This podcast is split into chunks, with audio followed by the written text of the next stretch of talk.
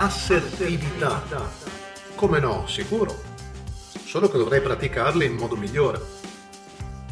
La settimana scorsa stavo per venire alle mani con uno dei miei migliori amici solo perché mi aveva mandato a fanculo.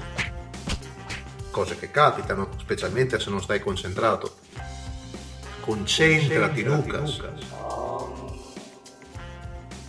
Ho un disturbo dell'umore, forse più di uno, ma la sostanza è che non riesco sempre a controllare le mie emozioni, oppure a incanalarne nel giusto verso, qualcosa di creativo magari, e quindi la mia vita è fatta di lunghi periodi in cui la mente sovrasta il cuore e quella sensazione di controllo, prima o poi, sfocia in un uragano.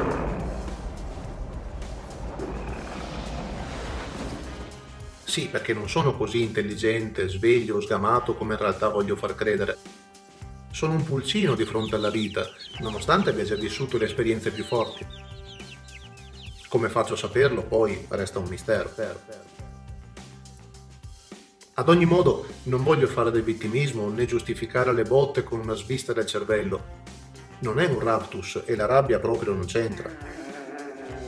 C'è un elemento scatenante di solito, questo è vero, ma poi il resto è tutto mio, mio, mio, mio farina del mio sacco, pesci del mio lago o come diavolo lo vogliate chiamare. Sono cattivo, forse è questo il punto. Voglio picchiare i miei amici solo per il gusto di farlo. Non c'entrava nulla lei, brigadiere, si è trovato nel posto sbagliato al momento sbagliato. Quante volte l'avrò usata questa scusa? Nessuna, è chiaro, altrimenti sarei in galera. Ma è per dire, dire, dire. Finora ho sempre represso la rabbia su me stesso, tagliandomi, bruciandomi o mangiando troppo. Poi ho cominciato a drogarmi.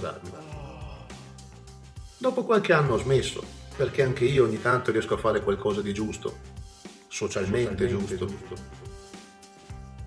Dopo essere rientrato nel mondo ho cominciato ad apprezzarlo. Sembrava quasi che i miei disturbi fossero spariti. Sembrava. Invece stavano in agguato i bastardi è bastato un evento spiacevole, una cazzata, ed eccoli di ritorno. Ricordo quel giorno come fosse ieri. Passeggiavo con una ragazza sul lungomare di Caorle. Era piena estate, un caldo pazzesco. In lontananza c'era un bambino che si avvicinava mano nella mano con la madre, reggendo nell'altra un cono gelato. D'improvviso, un piede appoggiato male gli ha fatto perdere l'equilibrio e il bimbo è stramazzato al suolo. Niente di rotto, la mamma lo ha ripulito subito, ma lui ha guardato il cono gelato riversato per terra e ha pianto. pianto. Dio quanto ha pianto, un fiume in piena.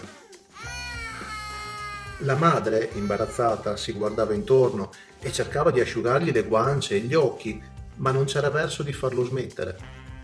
Neanche le promesse di un nuovo gelato servivano, lui voleva proprio quello. quello.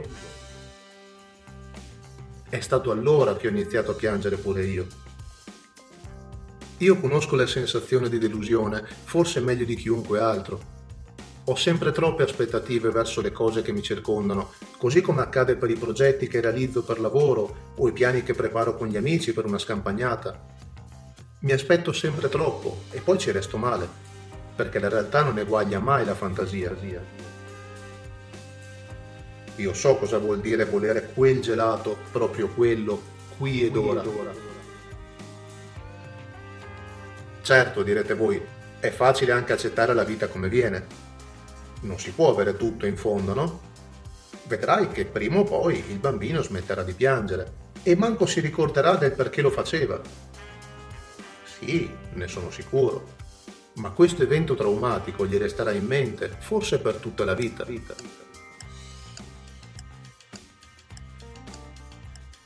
Io ricordo perfettamente ogni brutto momento passato durante l'infanzia, l'adolescenza e via discorrendo.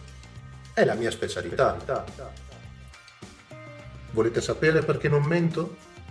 13 aprile 1992. La maestra Anna Maria aveva scoperto la mia bugia e mi aveva smascherato davanti a tutta la classe. Che smerdata. Volete sapere perché non indosso gli occhiali anche se dovrei? 22 agosto 2000. Una ragazzina stronza, che mi piaceva, disse che mai si sarebbe messa con un quattrocchi. Ne volete altre? Ho un'enciclopedia in testa.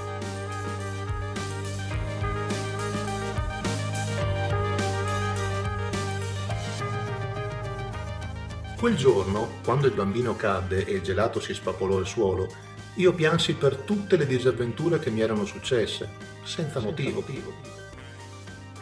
Ho provato una tale empatia per lui che persino mia madre si sarebbe stupita nel vederlo. Manco fosse stato mio figlio.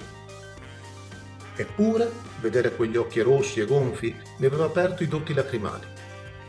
Provai vergogna, perché un uomo adulto non deve piangere, è così che mi hanno insegnato da piccolo. È così che si faceva negli anni 90. Forse è stata proprio tutta quella repressione dei sentimenti a portarmi oggi ad essere incasinato. Questo dualismo costante che provo nella vita, forse, è la cosa più sincera di me stesso.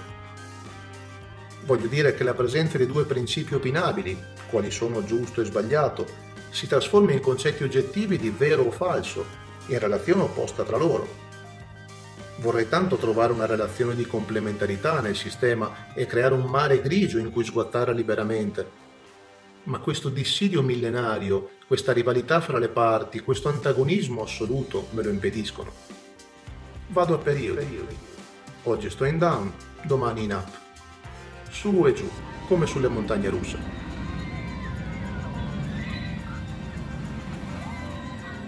Dove voglio arrivare con tutto questo? Come sempre da nessuna parte. Uno può leggere migliaia di libri, studiare infinite teorie e persino pregare Dio perché intervenga, ma non cambia nulla se non si impara a conviverci. Ecco perché voglio solo parlarne, farlo sapere, perché altri come me non si sentano soli. I tempi oggi sono più maturi. Diamoci una svegliata